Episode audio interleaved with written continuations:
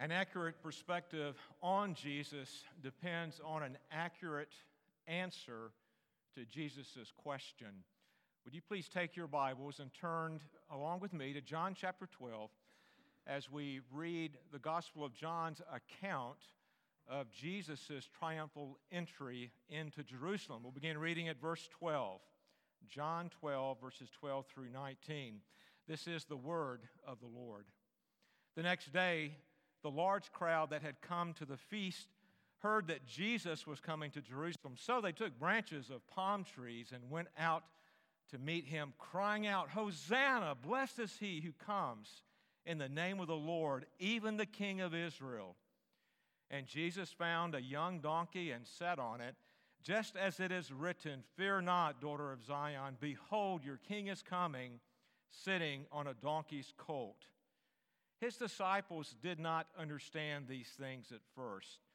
But when Jesus was glorified, then they remembered that these things had been written about him and had been done to him.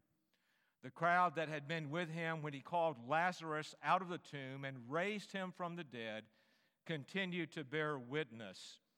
The reason why the crowd went to meet him was that they had heard he had done this sign. So the Pharisees said to one another, You see that you are gaining nothing. Look, the world has gone after him. This is the word of the Lord. Let us pray. Father in heaven, I pray that you would open your word to us this morning, that you would grant me faithfulness and clarity as we consider this passage before us, that you would open our hearts, O Holy Spirit to hear your word and, Spirit, apply your word to our hearts and conform us to it, we pray. In Jesus' name, amen. You may be seated. Have you ever had a particular perspective that after thinking about it, maybe after considering it, you decided and determined that this perspective was either wrong or insufficient? Maybe it was a perspective that is rooted in anger. I remember back many years ago in my seminary days, as I was a full time student and working, and Renee was working, I had the perspective that surely the pastorate would not be as demanding as being in seminary. After 30 plus years of ministry, my perspective now on my perspective then is that I could not have been more inaccurate. Today, we come to this passage of Scripture and we consider the perspectives on Jesus as he entered into Jerusalem perspective of the crowd, perspective of the disciples, and the perspective of the Pharisees. Jesus entered Jerusalem that Sunday before he would go to the cross and be crucified on Friday. And as we look at these perspectives, we want to consider three things that we find in this text the sign, the entrance, and the question. Look on page seven of your bulletin, and you'll find these three points. First, Jesus' sign. So, John describes Jesus' raising of Lazarus from the tomb at Bethany as a sign. Look at verse 18 of chapter 12. And so, as we consider this sign that points back to chapter 11, I think it'll be helpful for us just to summarize chapter 11. You may remember Martha and Mary sent word to Jesus about Lazarus, and this was the word Him whom you love is ill. That's chapter 11 and verse 3. And when our Lord heard this about Lazarus, he told his disciples that Lazarus' illness would not lead to his death, but Jesus said it will lead to my glory, and that it did. And so, what would you do when you hear that a friend is ill and, and you're being summoned to come? Jesus delayed two days. By the time Jesus and company had finally arrived at Bethany, and the disciples tried to keep Jesus from going to Bethany because they knew the Pharisees, the Jews, were out to get him. But by the time they got to Bethany, Lazarus had been in the tomb four days. And that little factoid is to cause us to understand Lazarus was dead. Martha went out to meet Jesus. Very familiar words in verse 21 of chapter 11. If you had been here, my brother would not have died. And then Jesus responded, Your brother will rise again, verse 23. And of course, the text tells us in verse 24 that Martha understood Jesus saying that in the last day, the end of time, when Jesus comes back a second time, that Lazarus will be caught up in that general resurrection, which is true. But Jesus responded by asserting that he was the resurrection and the life. And then he asked Martha this question in chapter 11, verse 26 Do you believe this, Martha? Do you believe that I am the resurrection and the life? And Martha's answer was absolutely correct. Should be, the, should be our answer, by the way, as we consider Jesus and belief in him. You may recall that, that Martha answered in verse 39 Jesus, I, I believe that you are the Christ, you are Messiah, the Son of God, who came into the world. And then Jesus encounters Mary, who comes out with those who had come from Jerusalem, the Jews who had come from Jerusalem to comfort these two sisters on the loss of their brother. And, and you may remember that as, as Mary and those came out weeping, Jesus wept.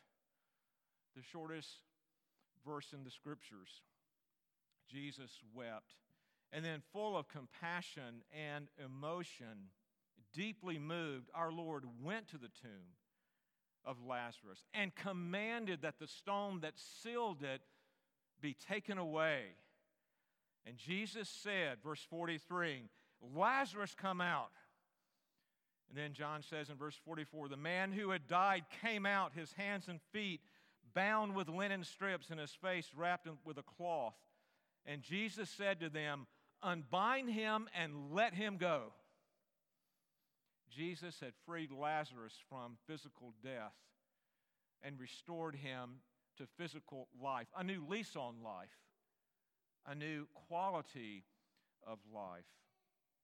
And then some who had come to comfort Martha and Mary believed in Jesus. Verse 45 others witnessed this miracle, and what did they do? They ran to the Pharisees and the Jewish leaders and they reported this event uh, to them. Of course, we read in chapter 11, verses 46 and following, that this just simply incited the Pharisees even more to kill Jesus. And there was a plot. There had been a plot, now an intensified plot to actually kill Jesus. Jesus retreated to Ephraim, and then six days later, before Passover, he returns to Bethany. He attends a dinner with Martha, Mary, and Lazarus. Jews in Jerusalem find out about this dinner, and so they go to see Jesus and Lazarus. The Pharisees learn about this dinner, and they not only renew their plot to kill Jesus, but they add Lazarus into the plot to kill him as well. John chapter 12 and verse 11, we read that the, the, Jew, the Jewish leaders plotted to kill Lazarus as well as Jesus because, on account of him, that is, on account of Lazarus, many of the Jews were going away and believing in Jesus. The sign of Lazarus being raised from the tomb that we've just summarized really has two purposes. First, raising Lazarus from the tomb is the conclusive sign, the final, the ultimate sign that indeed Jesus is Messiah. Jesus gave Lazarus a new lease on life, new spiritual life. The text says, born again, John chapter 3. A life that will last into eternity. Jesus disclosed how he will do this. He said in verse 25, I am the resurrection and the life. Whoever believes in me, though he die, yet shall he live. And everyone who lives and believes in me shall never die. And what we must understand here is Jesus is not merely the cause of the resurrection. The text says he is the resurrection, he is the life because of his resurrection on that first Easter Sunday morning. I think Peter says it so well and so helpful in 1 Peter chapter 1 and verse 3.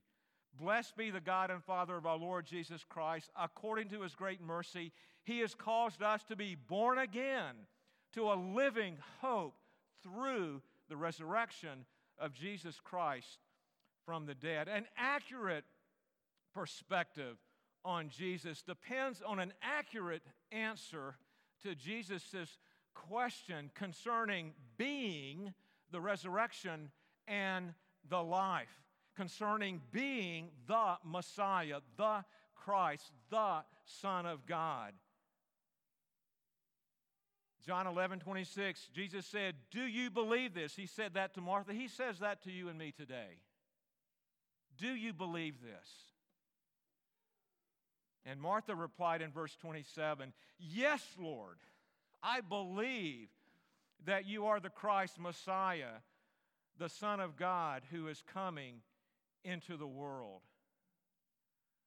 The sign shows forth Jesus as the resurrection of the life Messiah. But the sign functions another way. It served as the reason for the crowd's inaccurate perspective on Jesus. It serves as a reason for the disciples' insufficient perspective on Jesus. And it actually deepened the Pharisees' incited perspective on Jesus. The Lazarus miracle was the final act that, that deepened the Jews' resolve to kill Jesus.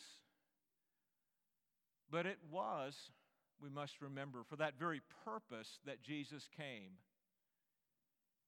to Jerusalem.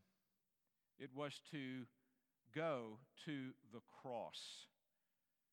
Jesus came into the world to die. Now let's turn into your, uh, to your Bibles to, to chapter 12 and verse 12 that we read earlier as we consider, secondly, Jesus' entrance into the city. The text tells us that it was the day after. The day after what? The day after that dinner where Mary, Martha, Jesus, and Lazarus dined together, and the Pharisees learned about it and plotted to kill both Jesus and Lazarus. And as Jesus enters the city of Jerusalem, as he comes from the Mount of Olives down through the Kidron Valley up to and through the gates into the great city of Jerusalem, we find three groups of people listed in this text, and we find three perspectives on Jesus. Let's first look at an inaccurate perspective, a flawed perspective. The large crowd that gathered in Jerusalem, the text tells us, was for the feast. And they had learned that Jesus was coming into Jerusalem. Now, of course, the feast that is mentioned here, or is referenced here, is the feast of Passover, one of the three feasts in Israel where it was to be observed in Jerusalem. And so there were people that traveled from afar to come to Jerusalem. Josephus, the first century historian, actually reported a census that was taken at one of these Passover, Passover feasts in Jerusalem. And Josephus states that there were upwards of 2.7 million Jews that had traveled to Jerusalem for that particular Passover celebration. Now, the city of Jerusalem might be great, but it's not that big there were a lot of people there. And so scholars say, well, Josephus is just, those were inflated numbers. Not that we would ever inflate numbers. But even if it was 25% wrong, even if it was half wrong, There was a large number of people in Jerusalem on that Palm Sunday that welcomed Jesus into the city, a vast crowd. Many of the Jews had come from Galilee. Of course, Jesus ministered in Galilee, and many of them were probably well familiar with Jesus and his miracles. They were likely there. Others had heard of what Jesus did in Bethany, raising Lazarus from the dead. And so there were eyewitnesses. Look at verses 17 and 18 of John 12. There was a smaller crowd, large crowd, smaller crowd. The smaller crowd had witnessed this miracle in Bethany, and they had been, the text says, bearing witness to it in Jerusalem as this multitude had come into the city to observe Passover. Thus, John gives the reason in verse 18 why so many people turned out on that Palm Sunday. It was that sign that they either saw or heard about Jesus raising Lazarus from the dead. So, what was the perspective of the crowd given they came out because of this sign? Well, that's a tricky thing to answer, isn't it? Because there were likely a number of perspectives represented in that crowd. Let me just suggest a few. Likely some represented an accurate perspective. Some represented a perspective like Martha, who answered, Yes, I believe. You are the Christ. You are the Son of God. There were probably some, most likely some, who had an accurate perspective, or as accurate a perspective as one might have given that stage of Jesus' ministry on earth. And I would suggest to you that there were probably uh, those in the crowd, maybe the bulk of the crowd, the majority of the crowd, that had an inaccurate perspective. Some probably had a, a vague understanding of who Jesus was, and, but likely, and you know what it's like when you're in a crowd. What's the natural thing to do? You just start following what the crowd does, right? And so I'm sure there were those who, like, hey, something exciting is happening, and they just join in, waving palm branches and shouting Hosanna, had no idea what they were doing. There were likely some like that in that crowd. I, I can't help but think that there were some in that crowd that were probably there strictly for entertainment value. Hey, they heard about Jesus doing this really cool miracle in Bethany. You don't see that every day. Maybe he'll do something even greater. And so they were part of that crowd, waving the palm branches and singing Hosanna, saying, Oh, please do something spectacular, Jesus. We want to be wow today.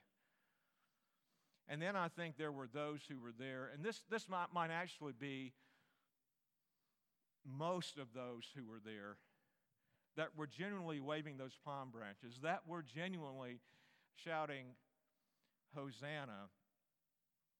But their perspective was that Jesus was coming to resurrect Israel as a great nation.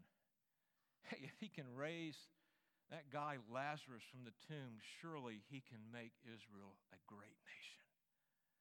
A great nation like it was under King David. So let's look at how they welcome Jesus. Waving palm branches and shouting, Hosanna, blessed is he who comes in the name of the Lord, even the King of Israel. Verse 13.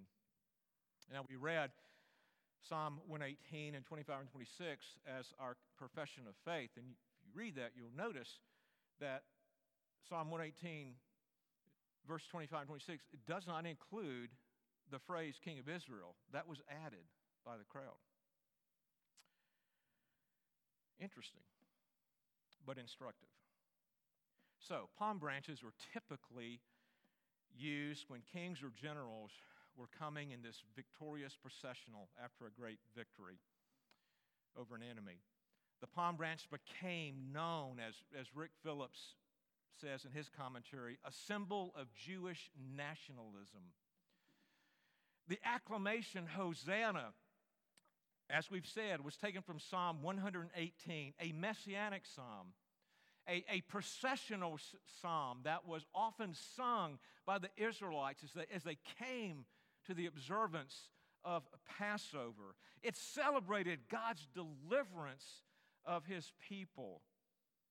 Hosanna literally means what is said in Psalm 118, verse 25. Save now, we beseech thee. That's what Hosanna means. And that's what they were acclaiming on that first Palm Sunday. So, what do they add? The King of Israel, because I think that was their perspective on Jesus. That, he, that, the, that the crowd was hoping for a great king, a temporal king, who would, would come and defeat Israel's enemies, as in the days of King David, and make Israel yet again a prominent and great nation. Their perspective was inaccurate because their perspective was largely nationalistic.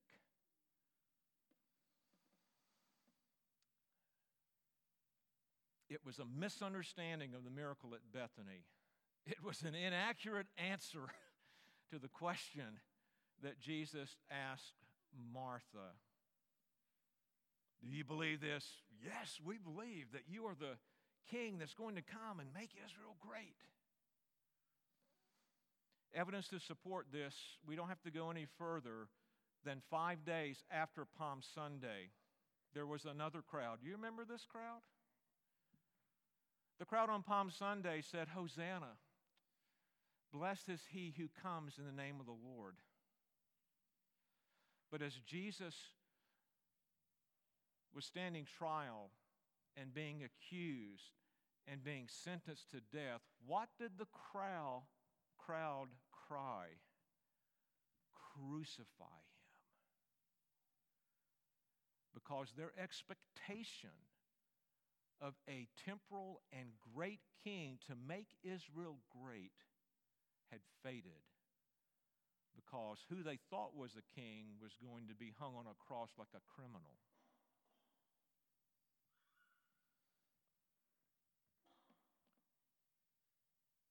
Their perspective of Jesus was inaccurate. But then let's look at the disciples. Their perspective of Jesus was insufficient. They, they lacked understanding. And when we know this, the, the Gospels tell us this. Jesus had already foretold his death numerous times. And in fact, if just one example of Jesus foretelling his death, by the way, Jesus alludes to his death in, in John chapter 11 with his disciples, and they didn't get it. And they didn't get the numerous times, at least three in Matthew and in Luke, where Jesus foretells of his death, his burial, and his resurrection. Matthew chapter 20, verses 18 through 19. See, we are going up to Jerusalem, said Jesus, and the Son of Man will be delivered over to the chief priests and scribes, and they will condemn him to death and deliver him over to the Gentiles to be mocked and flogged and crucified, and he will be raised on the third day. In chapter 11, we, we understand the disciples in many respects. They loved Jesus. He was their teacher, He was their master, they were His disciples. And whatever level they could, they, they, they trusted Him and believed in Him as the one promised, the one to come Messiah, though their understanding of Jesus was, was insufficient, thus their perspective on Jesus was insufficient. Go to Jerusalem, go to Bethany. Are you kidding me, Jesus? Come on. You are going to be caught and you are going to be tried and you are going to be sentenced to death and you are going to be put to death. We can't allow that to happen. Jesus, we want to protect you. And it is foolish for you to go to Jerusalem. Do you want to get yourself killed?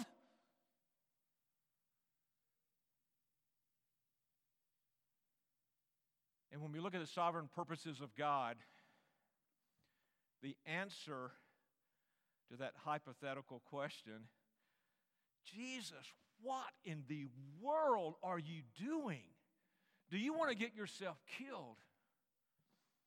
And the Bible screams, Yes. That is why I came. He told them this throughout the Gospels, and they still did not get it.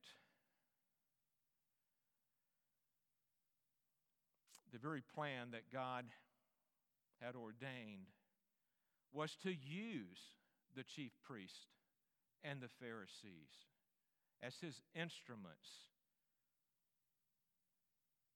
for Jesus' arrest and trial and crucifixion. And only after the, the resurrection and the ascension did the disciples look back and go, Oh, now we get it. The text tells us this, that they didn't understand at the time, but then, after some time, they were able to understand. Oh, that's why you entered Jerusalem so publicly, Jesus. That is why you submitted yourself to death on the cross, Jesus. That is why your body was put in the tomb.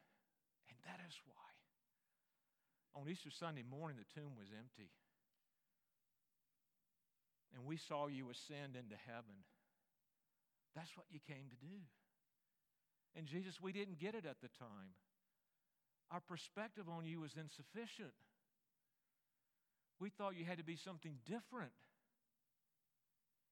We wanted to craft and form you in our own image, but you had different plans, Jesus. Their belief at the moment was insufficient. But then there's another group, the last group, the Pharisees. Their perspective was an incensed perspective. They were angry they were hostile towards Jesus. You, you may remember the two old men sitting in the balcony looking down on whatever was going on below and making comment in the Muppet show. Do you remember those two old men? Two crotchety old men? Well, think of the Pharisees.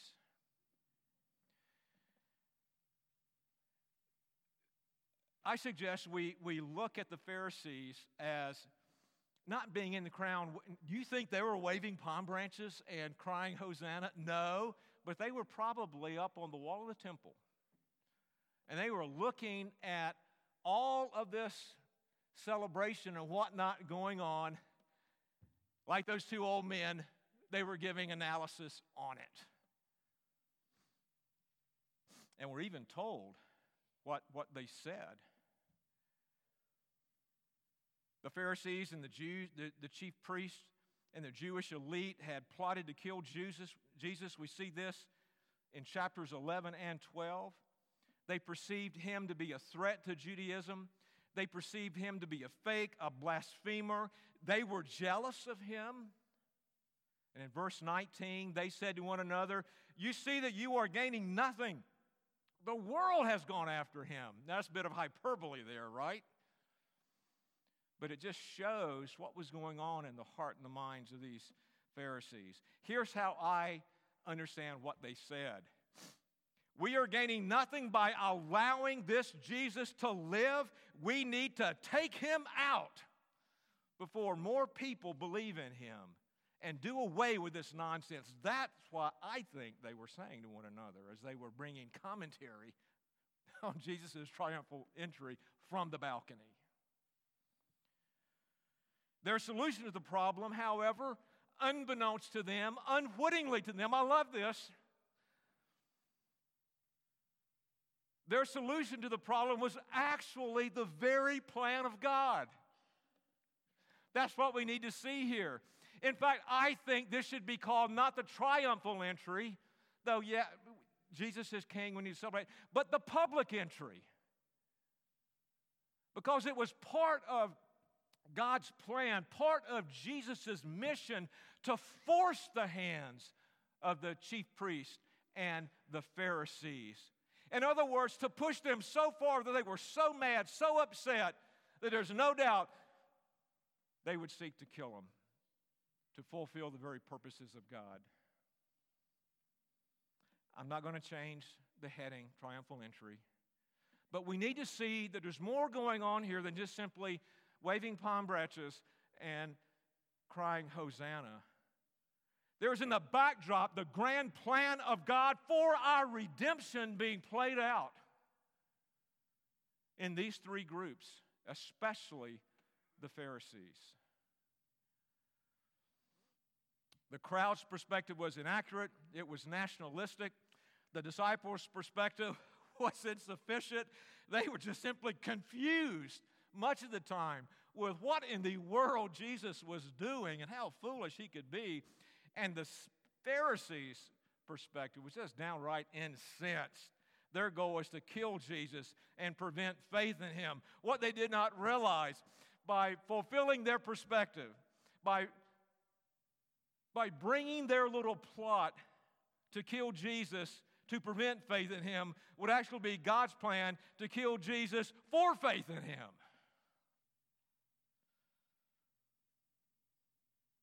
That's what's being played out in this triumphal entry into Jerusalem. So we have to ask what is our perspective on Jesus today? Is it inaccurate? Hey, I believe Jesus' power will give me health, wealth, and a happy life, prosperity. There are many preachers on TV that are preaching an inaccurate perspective of Jesus. Jesus is the one who will come and give you whatever you want. No, Jesus is the one who comes to give us what we need, and what we need is forgiveness. And what we need is peace with God. What we need is Him. Is it insufficient? You know, I, I think we struggle with an insufficient perspective of Jesus. And I think we might see it in, in, in this way Jesus, I trust you. Jesus, I, I, I love you. Jesus, I want to follow you. I, I know you love me and you have a wonderful plan for my life, but Jesus, why do I suffer? Why do I struggle? Jesus, what on earth are you doing in my life? Is your perspective of Jesus insufficient at times? Is it hostile? Is it in perspective that is incensed, angry at Jesus? Viewing Jesus as a threat to society's progress. Viewing Jesus as a crutch for those weak minded Christians. We need to do everything we can to eradicate faith in Jesus. My inaccurate perceptive perspective on seminary, you got to laugh at that, being more challenging than being a pastor was corrected in time. And it didn't take much time of being in the pastorate to correct that. Thankfully, what we can say is that flawed perspectives on Jesus by those who are ordained to be saved will be corrected in time. That's a blessing. Insufficient perspectives, characterized by the disciples in our text today, will be corrected in time. Even incensed perspectives on Jesus may very well be corrected. And I just give one example the Apostle Paul. If, if you want to find a Pharisee who was incensed, angry, wanted to eradicate Jesus and all of his followers, all you have to do is look at the Apostle Paul. And what happened to the Apostle Paul? he was ordained to be saved and he was radically converted, and that, in sense perspective, was transformed into an accurate perspective. Like Martha, I believe, Jesus, you are the Christ, the Son of the living God. And today, maybe we're struggling with a flawed perspective an inaccurate perspective, an insufficient perspective. You know, there may be someone here who has an incensed perspective on Jesus. Let me tell you this this is hope. The day of hope is that every flawed perspective for those who are a believer or those who are ordained to become a believer will be corrected by the grace of God. Amen?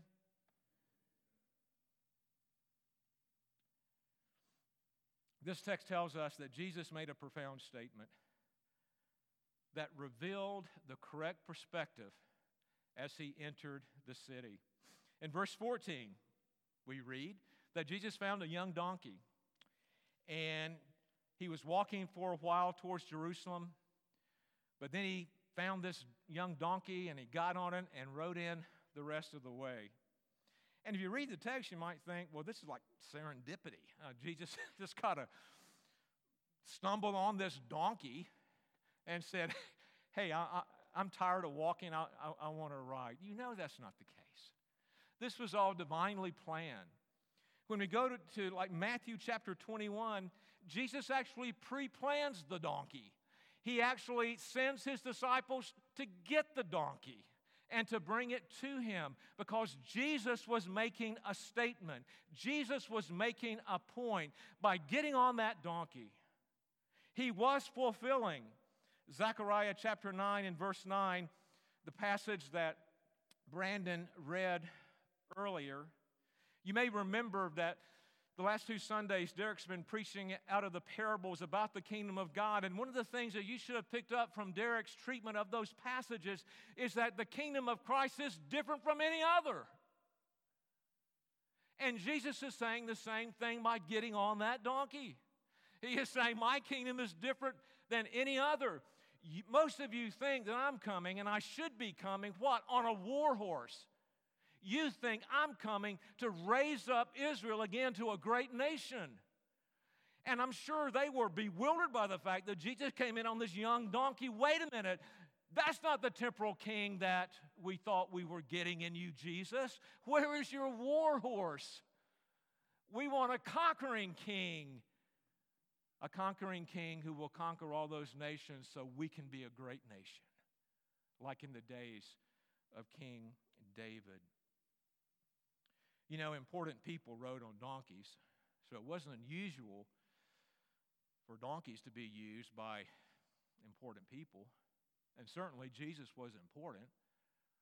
But when it came to a king, when it came to these perceptions of who Jesus was to be, these expectations of who Jesus was to be, a donkey was the last thing in anybody's mind that Jesus would sit on.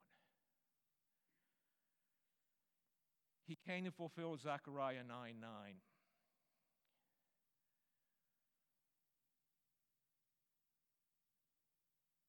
The crowd wanted a war horse and Jesus on it. The disciples couldn't figure out what on earth Jesus was doing, walking and then getting on this donkey. And the Pharisees wanted Jesus to get on the donkey, we're, we're fine with that. And we want you to ride right to your death.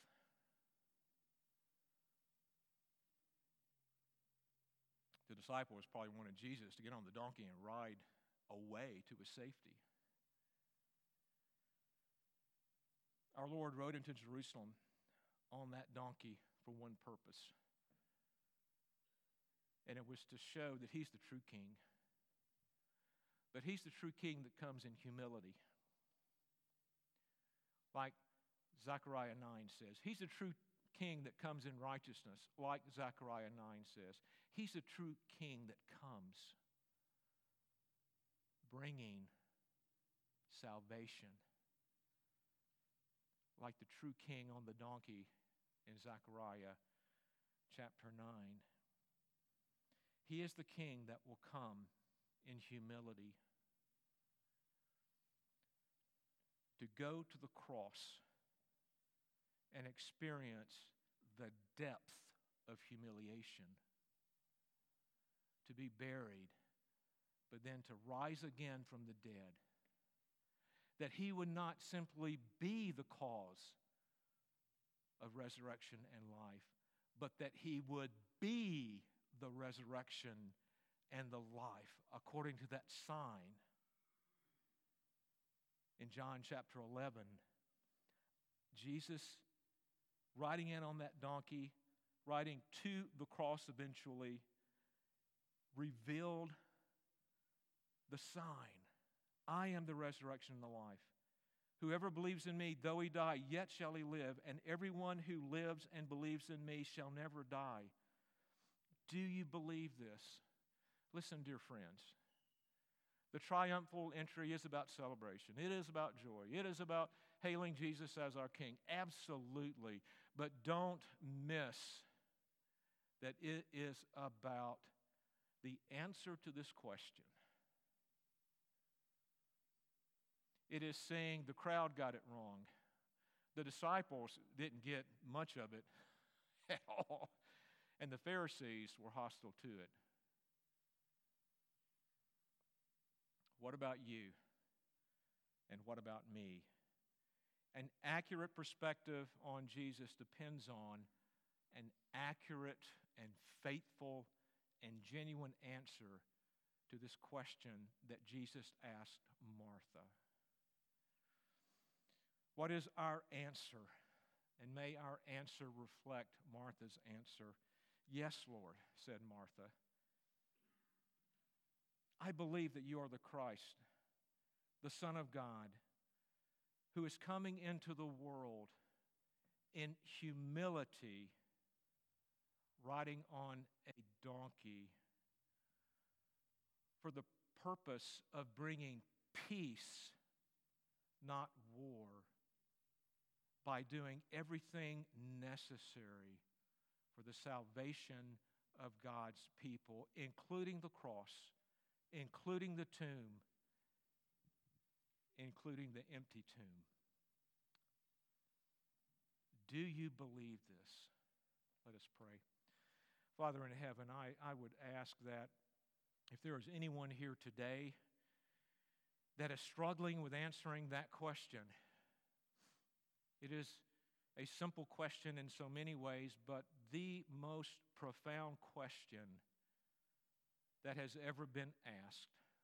And the Lord asked it to Martha, and through the very Word of God, we're being asked that question today. Do we believe that Jesus is the resurrection and the life? That if we believe in Him, even though we die physically like Lazarus, we'll be, we'll experience everlasting, we'll experience a new life, a life eternal. Father, I pray that you would confirm our answers for many of us and that you might work redemptively with regards to this answer and those who are struggling with it. Father, I would pray today that there would be a harvest of, of righteousness come upon this congregation. That for people like me who would answer like Martha, that we'd be more strengthened in our faith and trust in Jesus. And for those who are struggling with the answer, Father, that you might do that work that you did in Lazarus to raise them to a new life, that they would be born again, and that they would embrace you as Messiah, the Son of God, the true King who comes riding on a donkey, bringing peace. We pray this in Jesus' name. Amen.